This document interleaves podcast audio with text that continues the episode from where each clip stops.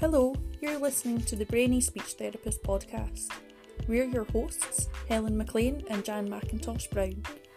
Here, we aim to look at all aspects of brain injury, from the research to the rehabilitation, and always through the lens of speech and language therapy.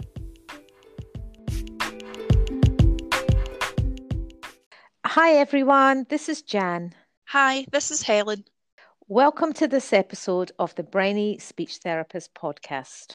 This is a really special episode as our guest is Anne, whose husband Dennis experienced a brain injury a few years ago. We are really grateful to Anne for giving up some of her time to speak to us. Yes, it was a real privilege to speak with Anne about her experience. We do hope you enjoy it as much as we did.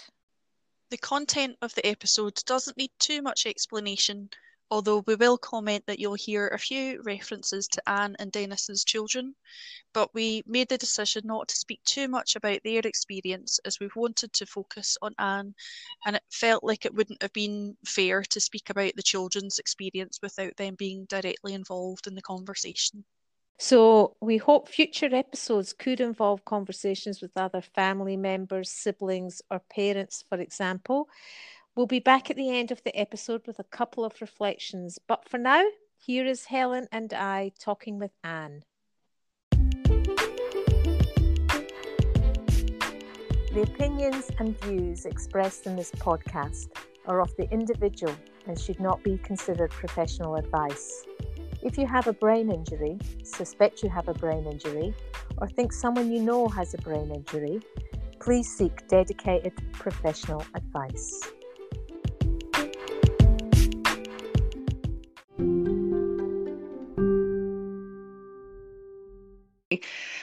Uh, so, welcome, Anne. Thank you for joining us and being willing to share your story with us um, here on the Brainy Speech Therapist podcast. We want to hear about how this journey has been for you as someone whose spouse has had a brain injury. Um, I wonder if you could perhaps give us some context, perhaps tell us about what happened to your husband. Um, yeah, uh, thanks for having me on. Um, yeah, so Dennis uh, works with the RMT Rail Union, and he quite often would uh, be away for a few nights down in London, say up in Aberdeen, etc. So it was quite uh, common for him to be away. Um, and so 2016, uh, I think it was about 10, 11 days before Christmas, he was just away on a normal sort of two night, uh, two nights away kind of thing, and he would often keep in touch. Um, couple of times during the day, uh, then before he went to bed, and then again he would he would phone in the morning to speak to me and the kids just before we, we went to work and school kind of thing. So I had spoken to him the night before, everything fine, and then the next morning I just thought, strange, Dennis hasn't phoned, so got to about eight o'clock, ten past eight. He would have normally have called by then, so I phoned him and there was no answer. Um, but I was I was busy getting myself and the kids out, so I just thought, oh, he's his phone's on silent or he's he's slept in or something. Um, but I kept trying, uh, maybe another three or four times. Then I was starting to get slightly anxious, and then like a bit annoyed, like, "Oh, answer the phone! I'm I'm starting work soon, and I want to you know check it he's okay." So just before I, I got to work, I thought I'll quickly phone him again and a doctor answered the phone. Um, that I mean, literally took my breath away and just explained that uh, she hadn't seen Dennis, but he was in hospital, and she only knows a small part of the story that he was in the bar in the hotel and fell and hit his head, and that he was not responsive. Um, so was taken to St Mary's uh, Hospital, and he was currently undergoing brain surgery, basically. Um, so I, I mean, I, it literally took my breath away. I was just sitting in the car listening to this this doctor tell me this. So she was like, "Are you all right?" She was lovely. She was like, "Are you all right?" And I was like, I just didn't know what to say. And um, so she basically said, "This is the name and address of the hospital." Um, and I'm going to give your number to the surgeon who's currently operating on him, and he will call you back. And then it was just left at that. So then I was sat in the car like I didn't know what to do. So I phoned my work and, and explained to them, and then I went to my mum's house, uh, just in a bit of a, a blur.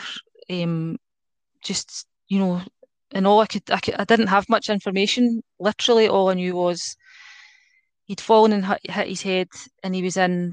Uh, he was currently in surgery, having brain surgery, and and then we had to just wait on the phone call.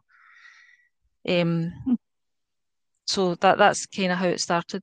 Uh, eventually, the surgeon phoned me back. I think a few hours later, and and you know that way you don't know whether what they're going to say at the end of the phone. So, and he was just sort of, uh, you know, a typical surgeon. Yep, yep, yep, got him. Yeah, he was in. He had the brain hemorrhage, got a large clot out, and so he's in recovery.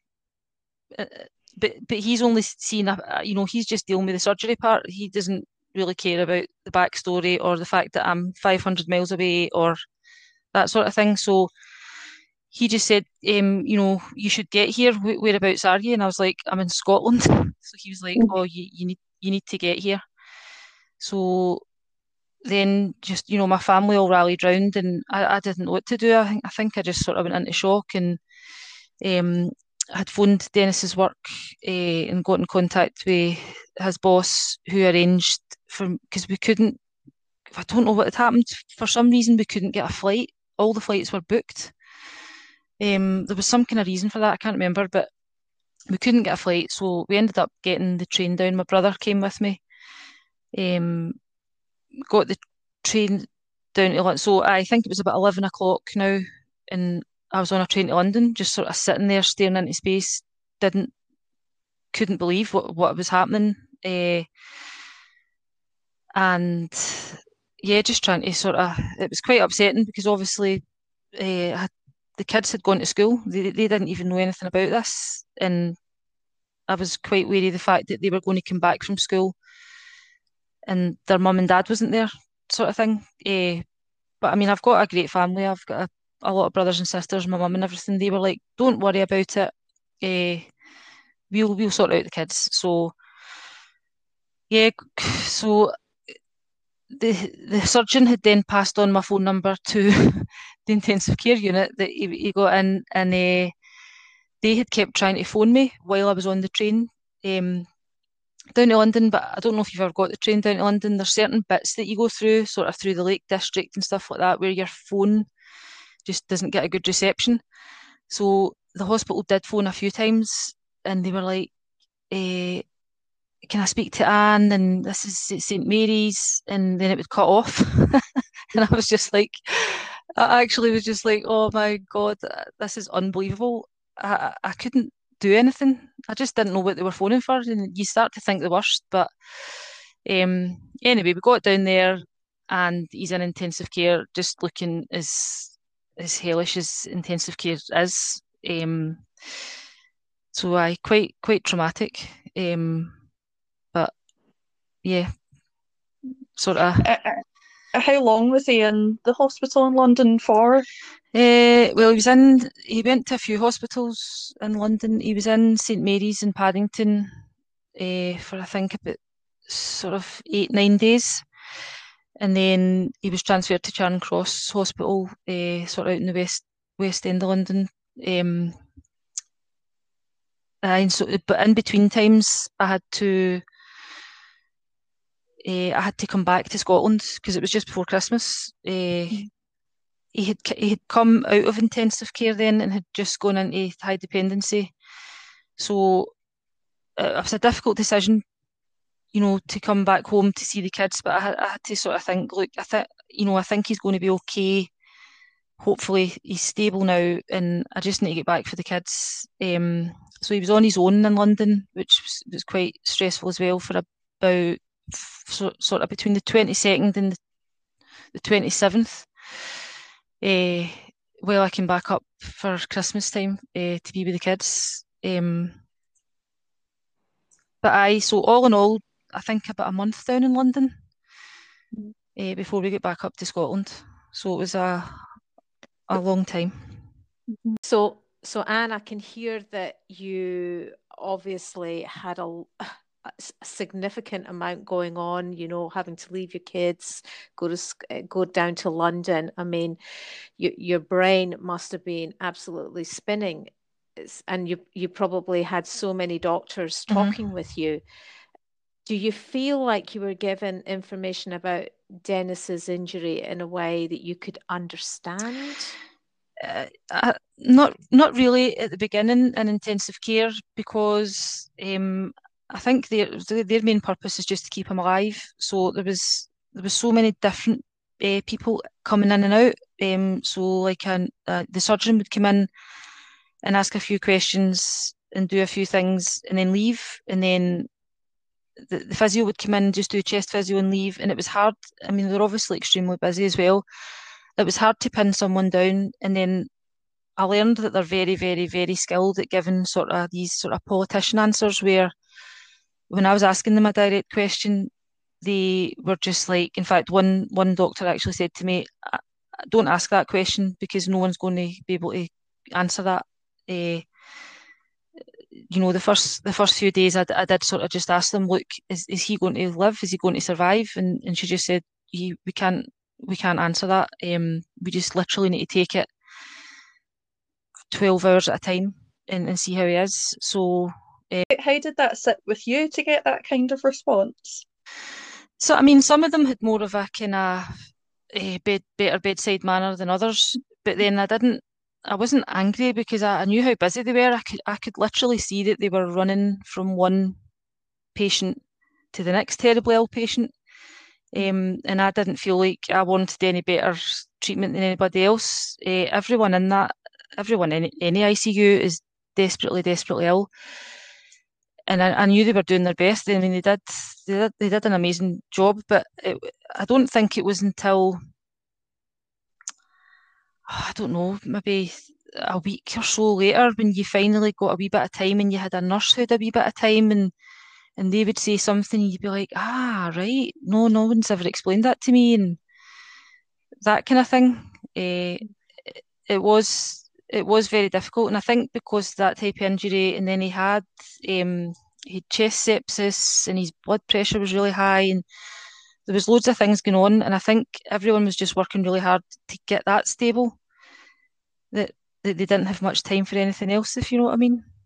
Uh, and and was there anybody sort of there to support you you know, because you were also away from your home and your family? Um, I, I think it was probably my friend. Well, my, my brother came down with me, and then Dennis's daughter. I've got a stepdaughter, Era. She flew over from. She was studying in Poland at the time, so they were actually with me for the first say five days or so.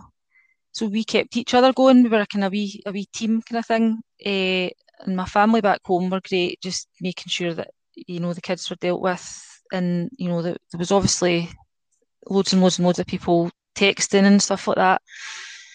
Uh, and just like that, the hospital was so busy that the hospital staff they, they don't have time to sit. I mean, occasionally someone would did say, you know, are you all right? Are you making sure you're sleeping okay and, and stuff like that.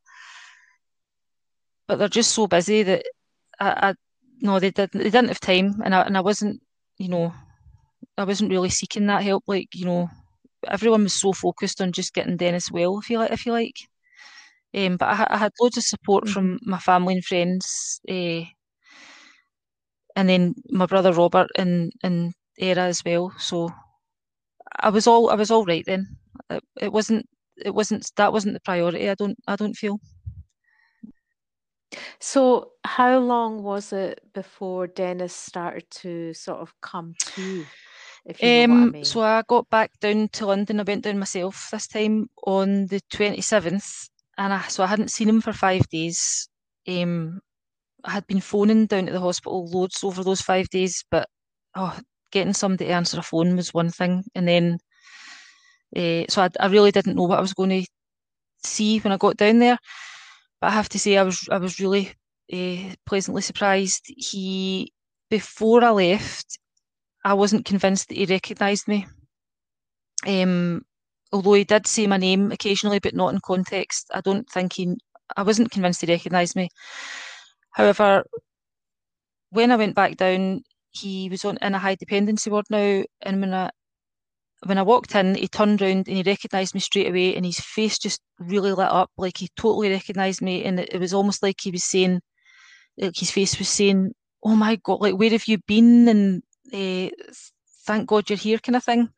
So that was really pleasantly surprised, surprising. He was there wasn't as many tube. He still had an NG tube in and a catheter, but and he had this sort of big boxing gloves on because he was he was quite agitated and was trying to pull at everything. But um, I saw a big big improvement, even though he was still really really ill and he was in high dependency. I saw I saw a big improvement, so I was I was I was happy at that. Um, he's he, he wasn't he wasn't eating then. Uh, I don't think no, he was still on the NG. Um, and his communication was just one word, one word sort of stuff. He, it was it was quite difficult to understand uh, what he wanted, and he got very frustrated very easily. But he looked from the, the five days previous, thinking that he was on a ventilator, etc., and now he was sort of sitting up. I was quite happy that he was he was sitting up and getting agitated, and it showed you that you know at least he was awake, sort of thing. Do you know what I mean? And I know um, that you have some experience of working with speech and language therapists. So, did you feel that there were things that you could do to help him with his communication? In the yeah, so so I knew to um, just stay calm, sort of thing, and not. There's no point in me getting frustrated and angry that he wasn't able to say what he wanted and stuff like that. So, yeah, I just remained calm and uh, and, and you kind of you get to know what what he you eventually get to know what he wants without him being able to speak. So, you know, if he if he was going side to side and sort of touching his lips and and his lips were dry and and just sort of he, he kept sort of motioning towards the sink. And I just thought oh, I think I said do you want something to drink? Are you thirsty? Um but then he still wasn't able to uh, to eat or drink anything. He was still nil by mouth, so it was just kind of trying to manage that and distract him. I, I, I felt like I was in with him most of the time, um, so it was just staying calm and, and, constantly distracting him when he was getting agitated about something. Um, but yeah, I. And can I say that I that sounds like it would have been quite exhausting for you. I, it was, but when I first got there, uh, there was a sort of healthcare support worker, and that had been her job. I think she she was sort of seven hours into that shift, so she was delighted when I appeared because she was like, "Oh, I can go now." Um, it was exhausting, but it was something that it was it was fine to do. I mean, I was I was just delighted how well he looked as well. Um, and, I did, and you know, people did just to say to me, you know, are you all right? Are you sleeping all right? And actually, I, I definitely slept hundred uh, because I think like that things were so intense uh, in the hospital that once you did get back to the hotel and you got into a bed, you just absolutely conked out. Uh, so I, it was intense, but it was it was fine, fine. I know, as as Jan mentioned, and as you've mentioned, you know, you're kind of familiar with speech and language therapy, and you're great advocate for it. Um, could you say a little bit about the sorts of things that speech language therapy worked on with Dennis? I suppose maybe mentioning, you know, if there's something that they worked on when he was still in hospital, and then maybe a little bit about when he got home. Mm-hmm. Um, and and how did that kind of impact on on him and on and on the kind of yourself and the family? Yeah, so uh, in, in the hospital, annoyingly, I saw every health professional apart from a speech therapist, although he did see a speech therapist in the hospital. Um, they just seem to always come uh, first. I think that I think the visiting then in that hospital was, I think it was twelve till eight or something. But they always seem to come in the morning, and I missed them. Uh, so just from the bed, the chart above his bed, I knew that he was on a textured D diet and thickened fluids. So I was texting um, the therapist that I know up in Monkland Hospital, and I was saying, right, he's on a texture D and blah blah blah, and what sort of stuff, you know, and they've just left this stuff at the side of the bed, and I was asking them how I should uh, make his fluids up because he was he was really quite thirsty. Um, I should mention that at the time down in London, it was uh, some of it was the week between Christmas and New Year, and there was a lot of bank holidays in and about it. So there was always a kind of skeleton staff on. So I, there wasn't a lot of staff about that I could ask, and the ones that were there seemed really really busy, and I didn't feel comfortable bothering them. So I was I was texting the therapists that, that I knew back home, asking for their advice. Um, so he, he eventually uh, they weren't working on him for communication uh, issues in London. I don't think that happened until we got back up to till he worked with Lynn. Um, so he, he still had an NG in. He, would failed his swallow like about 10 times or something, and that really, I, I, I fixated on that, and that really upset me. So when he eventually got on to a diet, that was brilliant, but he didn't like it. Um, he had the NG in, and a few times I caught him uh, talking to the guy across the uh, in the room from him. And one day I came in and he was eating, uh, he was sharing a bag of pistachio nuts with a guy, with this guy when he was meant to be in a texture D diet. And, like, and, I'm just, I'll interject here to say that texture D diet is more kind of um, things like a kind of rice puddingy kind of consistency, yeah. things that are yeah. mashed down certainly not pistachio not oh, pistachio i couldn't believe it i couldn't believe what he was eating and I, oh. so i was like he's like i don't like so he, he didn't like the meals um, but i knew just from experience of working uh, in the hospital here at, monklands that they like you to have a good few days they like to have seen you a good few days eating a normal diet before they'll take the ng tube out um, he had a bridled ng in that was really really agitating him and I kept saying, when can you get that out? When can they get out? And they were like, you need to eat your dinner, uh, Dennis. But he, he wouldn't eat it. Um, so what I did for a few days, whether this is right or wrong, um, when no one was looking, I ate his dinner. And then when they came in, I was like, yep, yep, he's eating it all. Uh, he really enjoyed it, didn't you, Dennis? And he was like, yes, yes, that uh, because I knew. So after a few days, they eventually took it out because he was he was like I say, he was eating pistachio nuts. I was giving him a sort of soft chocolate and stuff like that to eat. He seemed to be eating that fine. And again, I was kind of taking advice from the the speech therapist back home. Um, and I just he was getting so frustrated and agitated with NG that um, I thought I'm going to have to be a wee bit underhand here, and I'm going. So I had to eat the, these meals for a few days. Uh, because I thought I don't want to get caught like by scooping them in the bin or anything. so I was quite underhand, and I had to eat them myself so that his NG would come out. And uh, can I ask, how did you enjoy the textured? Um, it tasted fine. Um, obviously, being the same consistency, but after a while, I was like, "Oh, this is a bit," uh, but it was, it was fine. it was can, fine. can I say, like, I think do you know, I know we're kind of, I, I am kind of smiling as you're telling that story, and uh-huh. but, but I think that actually says a lot about how I think how speech therapy uh, and about how what we're striving for in terms of patient person centered care. I have to say that it feels like that's kind of fallen down a little bit there. Do you know to put it Aye. to put it mildly? I feel I feel bad for you that that's how you had to feel you know you were kind of um, felt pressured almost into that that's the only way forward with that and I realised that there's a, a few things that were going on there around kind of the time of year and the amount of staffing and uh-huh. um, but you know I think that's um, I'm not sure everyone could have coped with that and I think that's a testament to you Anne around your kind of ingenuity to think through that and I, and I have to say I, I laugh at the thought of Dennis kind of sitting there nodding going along with it I think that that um that's quite amusing. Yeah. um, and so a bit further on, he did see speech and language therapy for his communication.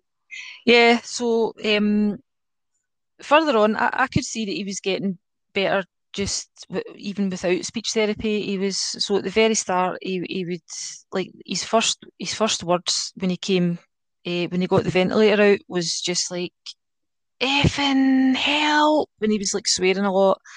He could only say one word uh, or two words maybe for a good three or four, or five days. Then he would um, be able to get a sentence together, but forget what, what he was talking about halfway through it.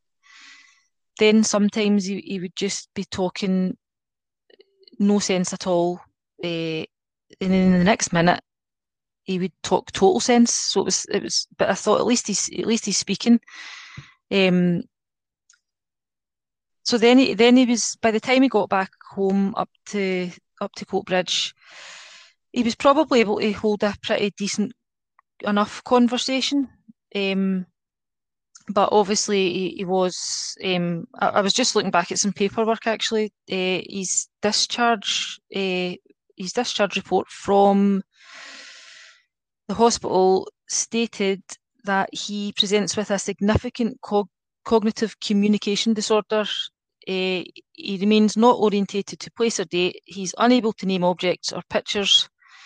He does not follow instructions on repeat. Um, an assessment of language has been difficult as the patient remains in PTA. Uh, eh, so, like, he had a few visitors that came in when we were back up home, and he could have a decent enough conversation, like, you know, how you doing? Yeah, and uh, you know, you could get that, but you know, when you really looked into it, he did have these uh, difficulties that I don't know at the time. I just thought, is that is this as good as he'll get? Um, and even then, when he was when he was back home in the first week or so, I was I was thinking he's he'll definitely not get back to work. There's there's I just did I couldn't see that. However, when when Lynn came in for our first um, our first session with Dennis, uh, I sat in and she explained a lot of things that were just like so eye opening to me. That was that I I don't know. I just didn't hadn't really thought of it. Maybe just because everything was so hectic, but she just, you know, you know, it's a time to sort of sit down and relax and just say, right, this is where things are. And and one thing in particular that Lynn said was, um, and, sorry, Anne, mm-hmm. can I just interject there? So, um, Lynn is speech therapist, your yeah. speech therapist. Um, Lynn yeah, Grayson. Okay. Uh, she, so, she, so the one thing in particular that she said that really sort of opened my eyes was, you need to remember that you know it was only about three or four weeks ago that that you had a massive brain injury um, and sort of half your skull was taken off and put back on, so your brain is still very swollen. So this is why you're having these difficulties. But as the swelling reduces, um, things things should get better, uh, and we'll work on them and stuff like that. So, I within a within a few weeks, um, sort of Lynn used her expertise to, to work on, you know, what was his interests, and it was it was music, etc., and, and stuff like that. And he, we had uh, an iPad to work on, so I can remember the first sort of few times I would sit with him, and I said, right, come on, we'll need to do our sort of twenty minutes a day on the iPad, and it was it was a sort of like a, a picture of an animal and stuff like that. You you guys will know, and and it was you know, you had to say what it was. Uh, so you could say it was a cat, but then you had to put the letters in. So the missing letter, even so, it'd be C space T, almost like kind of primary one work. Uh, and, and he could he, he, he struggled with that quite a bit. But obviously, as, as the days and the weeks went on, he was he was getting it, and he was getting frustrated the first few few times because he was like, "Oh, I can't believe I, I don't even know that that that how to spell like a simple word, a three, a three or four letter word. But it was constantly having to remind them, uh, and and you know, Lynn would have as well, obviously, that you know, a few weeks ago you couldn't do this, but now I can remember he got he, he was able to spell elephant a few weeks later, which he couldn't have. Uh, no, you, you couldn't have told me that was going to happen. I would have just been like, nah. But uh, it just goes to show how, as Lynn said, this the swelling was going down and he was he was getting things, so so it was great. And so, how long before Dennis came home? Uh, he was in. He was only in Monklands, I think, two or three days. He, he kicked up such a big stink. He really wanted home, and then it, so he eventually got home. So all in all, he'd been away from home and in hospitals for about a month. When he got home, I think his his recovery really really kicked on. He didn't like being in hospital at all. He really didn't like it. Um, and he really did his therapy. He, he, just, he just came on leaps and bounds. I think obviously being in the more familiar environment and he's more relaxed and and stuff like that. So. And so, what sort of changes did you and the kids have to make? I mean, did you have to take time off work? And yes, um, I I think all in all, I, I was off work about ten weeks or so. Um, I, it wasn't until I was quite confident that he would he was going to be okay on his own. I was quite neurotic. I didn't even like. So the first two weeks when he was back home, I didn't even like leaving the room to go and make a cup of tea. I just didn't want to take my eyes off him, kind of thing. Uh, obviously, over time that that got better, and I was able to uh, nip, nip out to the shops quickly. But even then, I was I was quite neurotic again. Like oh, like I was wanting to get back really quickly just to make sure he was okay. But that was maybe just me being a bit over uh, anxious about things. But um, no, as time went on again, that that that got better. So it sounds like in those early days there was a bit of a change in your role and the dynamics within the family so you know you you needed to step into more mm-hmm. of a carer sort of support person role would that be yeah accurate yeah definitely um and just obviously he came he came home from hospital on a, a huge amount of medication um I had never seen so many pills in my life. I, I don't really I don't take any medication myself, so and he wasn't able to work out what he had to take, when he had to take it, and when he should take it, sort of thing. So just even doing things like that, um, yeah, and just make. I mean, it's it's a role that just came naturally. I was I was totally comfortable with it. It, it was difficult, but it, it needed done, and I'm hundred percent sure that Dennis would have done the same for me. But um, thinking back on it, it it was obviously quite a stressful time and stuff like that. But I think when you've got some something stressful to do and something you know bad happens, you just really focus on one thing at a time and what's in front of you. And it, um, and as I say, when you've got a lot of support, uh, it's fine. You manage it. It's it's all right. And a lot of people that are going through that sort of experience and ex- also report feelings of grief of you know the loss of mm-hmm. that partner or person in the family is that something that you you experience i don't think so i, think because things were were sort of so manic and, and hectic and stressful I, I don't think i had time to think about that um and all I, th- I think when Dennis first came round from the coma, uh, and I know that a, a, few doctors had sort of sat me down and said, you know, we, we think he'll recover medically. However, the extent of his brain injury is that you you you likely not see the Dennis that you had before. Um, one of the consultants had explained that to me, and I was just like, right, that I said that I thought that's fine. I'm just totally happy that he's still alive, kind of thing. However, there was quite a few things that would happen, and I just thought, no, that's definitely Dennis's personality. Um, although he had changed, uh, he was still really, really ill, so obviously changed.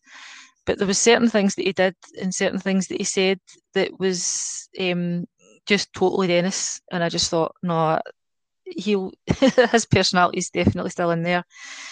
There was certain behavioural things, um, like he would do, you know, he would be quite grumpy and in a bad mood and agitated uh, the first maybe six eight weeks but again as time went on that that lifted and we just we just managed that um, I, I have heard families talk about you know those behaviors that kind of help them see the person that's inside, mm-hmm, you know. Mm-hmm. So I think it's quite a familiar story of, oh, he does that. Oh, he used to do that before. Oh, yeah, that's something that he always yeah, done, yeah. did, you know. And I think that does help build that that you know that relationship that everything's going to be okay? Yeah, definitely. Um, there was quite a few different sort of wee funny things that when his communication wasn't great and he was only getting a few words out. Um, so it was maybe the first or second of January, and I had the newspaper sitting with Dennis, and I, and I was flicking through it, and I, and I was saying to him, "Who's who's that?" And and it was I think it was Andy Murray, so he'd just been knighted, and he knows who Andy Murray is, but he wasn't able to tell me who who that was. He, he couldn't he couldn't get his name out. Um, and then I, I flicked the page, and I would say, "Who's that?" So so George Michael had just died, and. Uh, he wasn't really able to tell me who George Michael was, and I was like, oh, so I was feeling a wee bit down. I was like, oh, he doesn't recognise really famous people. But then I flicked to the next page, and it was the royal family. And anyone that knows Dennis, who's a bit of a socialist sort of union guy, he's not a fan of the royals, and uh, that sparked him right into life. And a few expletives came out, and and I was just like, yep, that's Dennis, that's good. So from feeling a wee bit down, like he doesn't recognise a few faces, to no, all's well. He, he, he still hates the Royals, so I was I was happy at that. it's funny we quite often will write kind of you know we'll have things we'll aim for goals for for rehab. I don't know if we've ever written a, a goal around you know recognizing the people that you dislike in, the, in the public eye. But you know it's meaningful for the person. Um, you were you were kind of mentioning about you know, obviously there were times that were that were challenges. Um, I wonder, were there things that you found yourself that kind of helped you through? Obviously, you know, you're talking about your family were a great support, but were there things that you did for yourself? Um, well, once things had settled down, uh, exercise has always been something that I've sort of uh, enjoyed to, to help me relax. So, um, I, that's always my sort of go-to thing. Just even getting out for a half-hour run or going to a class or um, I do judo as well. So eventually get back to judo, and that was that was really good because I I did feel like at the start um, I just thought oh this is going to be terrible and Dennis is going to be really disabled and he won't be able to work and I won't be able to leave the house and I did feel a bit like I won't get back to the things that I enjoy. I'll I'll just never be able to leave Dennis's side kind of thing. So getting back to all that stuff, uh, getting out exercising, getting to judo, getting into the gym and doing a, a spin class. Um, yeah, I loved it. Really, I really enjoyed it. So still to this day, well, I'm I've injured my ankle just now, so I can't really get out, which is a bit of a bummer. But I I like getting out and doing a fair old bit of exercise. Mm.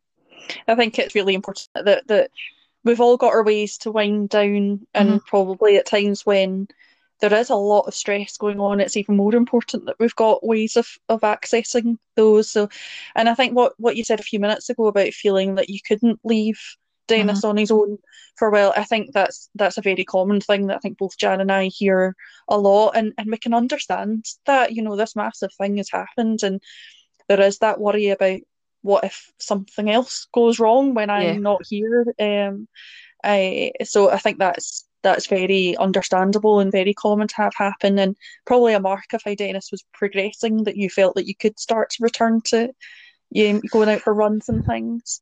Um, in terms of kind of the the kind of professional support that that you got or that Dennis got, the family got, um, what was that like? Were you involved a lot in the, the rehab process? Were there other um, kind of for example, carer support or other kind of means of support that were open to you, you felt that you needed to access?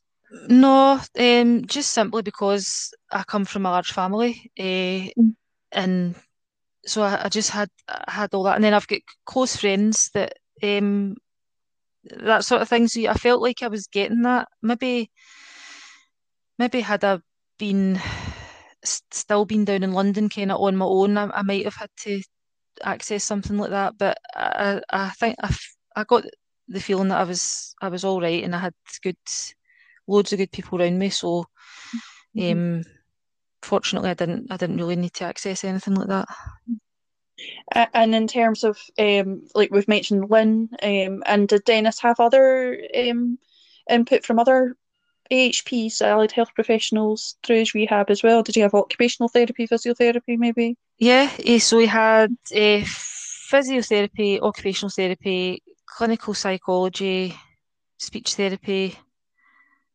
I think that's them all. I don't think I've missed okay. anyone.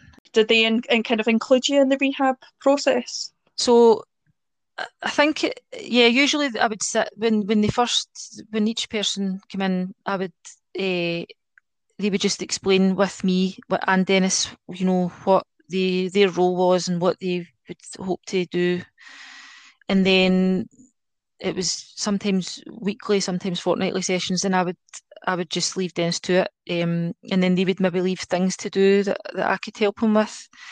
Um, but he he really enjoyed um, all his therapy, I have to say. Uh, and it was quite one of the things I always think back on, and, and I'm so glad that my brother, uh, Robert, and Era, and I had a cousin that worked in London, he's a doctor, he was able to come and visit Dennis as well.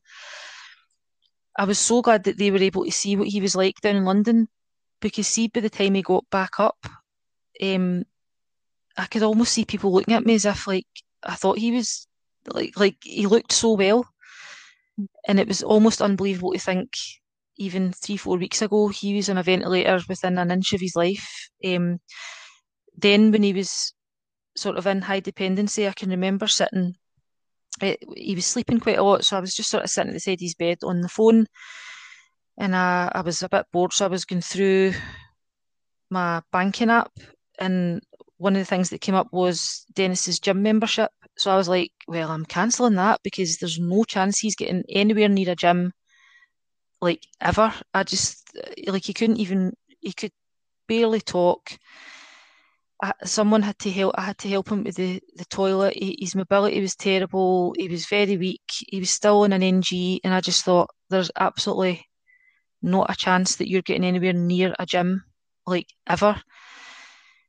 Yet like three, four weeks later, maybe, um, the first thing that Karen said, that the physio said, was, "Is he a gym member? Because we'll want to get him into the gym and onto the treadmill." So I had to, I, I cancelled his gym membership, and I was like, I can't believe, I can't actually believe I'm having to go to the gym and ask, you know, get him back into the gym because I just thought, there's no way, there's absolutely no way. But I mean, what a difference! Like three weeks later uh, makes you, you don't you, you just can't see it when you see someone who's so so desperately desperately ill. Um you can't imagine that uh, if someone had told me that I'd have just been like nah nah away you go. There's I would have bet my life on it. No chance. But there there you go. He was out uh, he was on treadmills and doing weights in the gym which is like, m- like more than miraculous like unbelievable. Mm and you, you are sharing so much information with us. I really, really appreciate it. One of the things that we often hear about for a person who's had a brain injury is a personality mm-hmm. change.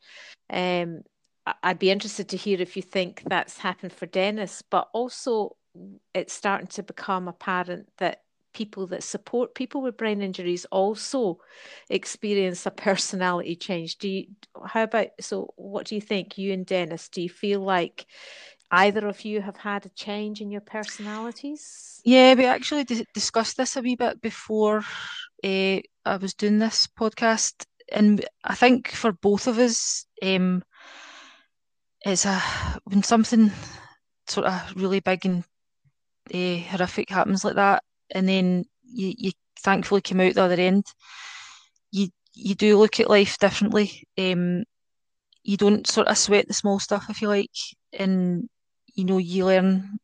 You just think, you know what, that happened, so I'm not going to get upset that someone spilt something in the carpet or get get stressed about things. You do definitely appreciate um, appreciate a lot more. Uh, that I mean, our life before this accident was was fine, and things were going fine. Uh, everyone was happy. But after it, actually, you look back and you think, why did I stress about that thing, maybe, or why did I do this, or why did I do that? And you do, I think we've both sort of slowed down a bit and we just were a bit more chilled, if you like. But as I say, and you know, previously it's not as if we were super stressed or anxious or anything, but um, yeah, you definitely just think like, well, uh, let's just, you know, you do. I mean, you do go on with life and you know the business of life and everything, but you you've got this thing, and and it's funny. Obviously, you wouldn't wish that in your worst enemy, and it's not something I think. Oh, I'm glad that happened, but actually, there is some good things to have come out of it. You do appreciate each other more, and you you really do appreciate things like like really appreciate being able to go out for a run and really appreciate we're all you know take the dog out a walk and stuff like that because when you when you first hear that someone's had a, a traumatic brain injury, a brain hemorrhage and stuff like that, the first thing you think of is that's not good. That is really not good. And and sadly, I've I've I've I know people that have since had uh, brain hemorrhages and, and not survived. So you really just do think, um, you know, thank God kind of thing, and and we're we're fine and we're here, and um, you really do, as I say, appreciate everything, and, and you think back on the help that people gave you and stuff like that, and it's so humbling and stuff. So yeah, it's uh, hasn't changed their personalities. Is we're still Anne and Dennis, and the kids are still the kids, and the dog's still the dog, and but we definitely are more just like chill. That's what I would say. Silver linings to your very dark cloud. Mm-hmm. Aye, yeah, definitely. Uh-huh. And how are things now? And you know, a few years on from Dennis's injury, how's he doing? How are you doing? Uh, uh yeah, we're both fine. Um, Dennis is back at work, and again at the start, I, I just couldn't couldn't see that. He he's had a lot of support. Uh, his his work have been like phenomenal. Um, a good few his colleagues, like um, you know, even at the very start, uh, his colleague Gordon Martin would you know, after I think he was only home about a week in, in Gordon, which he didn't have to do. He, he took time out and he was like, I'll come and pick Dennis up and I'll take him into the office and we'll just sit and have a cup of tea and everyone wants to see him and and I just I was just like, oh right, okay. I was a bit anxious actually that he was going somewhere without me, but um, things like that really, really bring him on. Uh, and he, he's come on leaps and bounds. And as I said before, I don't think he'd be able to tell. There's some slight things that, that I notice, like he'll maybe spell something wrong or occasionally does have difficulty finding the right word, but he knows, you know, the work he did with speech therapy and, and stuff, you know, you know, he knows how to circumnavigate about that to so that you wouldn't really notice it, uh, kind of thing. But yeah, he's he's he's fine, and uh, yeah, we're so grateful that that he is fine. It's uh, yeah. Um. So and it's been fantastic to chat with you and to hear just how far Dennis has come, and also just to kind of hear about kind of your journey as well. Um.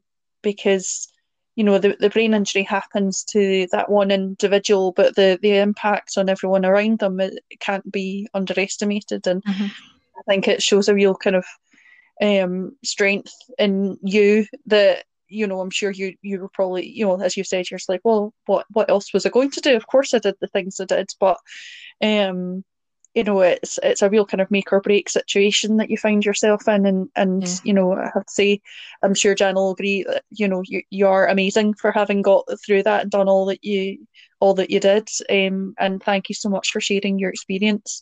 Um, it's it is great to hear that things are are going well.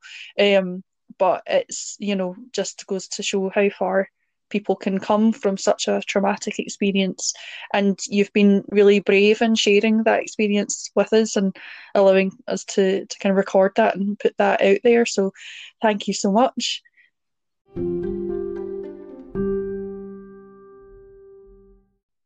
Hi it's jan Thanks for listening to the episode. And again, our thanks to Anne and Dennis and their children for letting us hear about their story. There were some really pertinent points for us to take away, wasn't there? Helen? Definitely, Jan. I think for me, it was just so clear how important communication is. And I don't mean just from a speech and language therapy point of view. I mean, right from the start, with how information is conveyed to loved ones, and that we shouldn't assume information has already been given. Uh, I think it's so helpful just to check in with people, ask them what they understand has happened, um, whether that's the patient themselves or their family members, ask what information they've been given so far. Um, I know I've been guilty in the past of assuming that things have been explained to people. Um, I think I maybe thought in the past that that would need to be the, the job of the doctors or the nurses to do the explaining, but um, actually that's not always the case. And I think ourselves as, as allied health professions have got a role in that as well. Um, so that was really interesting to hear Anne kind of talk about that that lack of information and, and kind of the drip feeding of information that she got. What about you, Jan? What did you take away from what Anne had said? Pretty much the same thing, Helen. Um, Anne's story caused me to to remember the message that Lynn Grayson shared with us in episode two that families need information throughout the journey. Um, family members, friends, and the even the person with a brain injury may not hear what you're saying from you know when you're trying to explain things to them due to many issues such as stress that's going on in their lives you know what it's like when you're a bit emotional you may not actually hear the message clearly so i think like you're saying take time to check in and and signpost people to information that they can they can access throughout their journey. And I think we'll we'll mention because I'm sure um, sharp-eared listeners will have heard Lynn Grayson's name mentioned uh, by Anne, and it is one and the same uh, Lynn Grayson, who was the speech and language therapist working with Anne and, and Dennis. Um, if this episode has piqued your interest in family experience and you want to delve a little bit further into it, we'd really recommend reading a book that is um, by Jo Clark-Wilson and Mark Holloway.